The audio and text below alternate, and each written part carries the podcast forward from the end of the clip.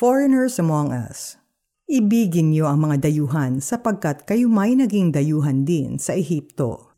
Deuteronomy 10.19 Excited si Tessa na mag-impake.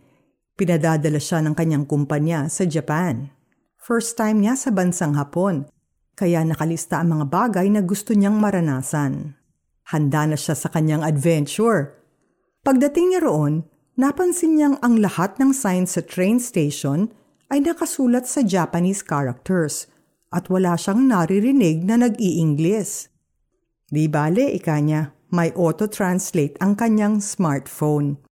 Pagdukot sa bulsa, na-realize ni Tessa na nawawala ang kanyang smartphone.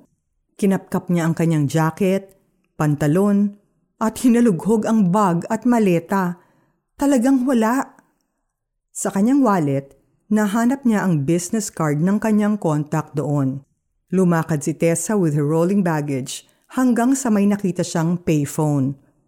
Pagtawag sa numero, hapon ang sumagot. Hindi sila magkaintindihan. Naiyak si Tessa at nakaramdam ng kaba. Nanalangin ng tahimik, Lord, tulong po. A couple of feet away, may isang Haponesang nakakita sa kanya. Do you need help? Ang tanong nito sa Ingles. Yes, please, Tessa emphatically replied. Answered prayer ang babae sa dasal ni Tessa. Kinausap ng Haponesa ang nasa telepono at napagkasunduan nilang sunduin si Tessa sa estasyon ng tren. Lubos ang pasasalamat ni Tessa sa babaeng matulungin. Then the lady paused. Apparently, it was being announced sa loudspeaker na may lost and found na cellphone. Maybe that's yours! The two ladies rushed to claim Tessa's phone. What a wonderful adventure it was! She even found a new friend.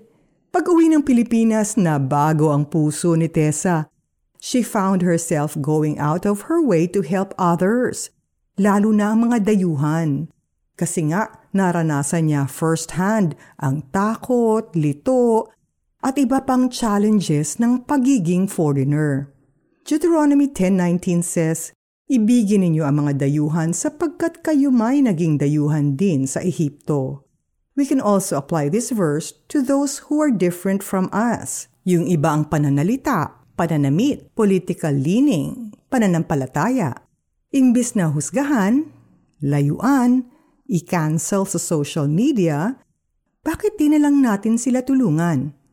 Showing the love of Jesus will draw them close to Him, di ba? Lord, we pray for the foreigners in our midst. May you bring them new friends, a support group, a church to belong to. Grant us an extra dose of kindness toward them so that they may feel accepted and loved. This we pray in Jesus' name. Amen. For application, sadyaing mag-reach out sa mga dayuhan sa ating paligid. Mag-volunteer na mag-translate at mag-explain. Pagkatapos, ikwento ang experience ninyo sa inyong friends para ma-encourage rin sila to care for foreigners. Deuteronomy 10.19 says, Ibigin ninyo ang mga dayuhan sapagkat kayo may naging dayuhan din sa Ehipto. Ito po si Celeste Endriga Javier, ang dating executive producer ng The 700 Club Asia. For our meme, mahal ng Diyos ang mga dayuhan. Mahalin din natin sila.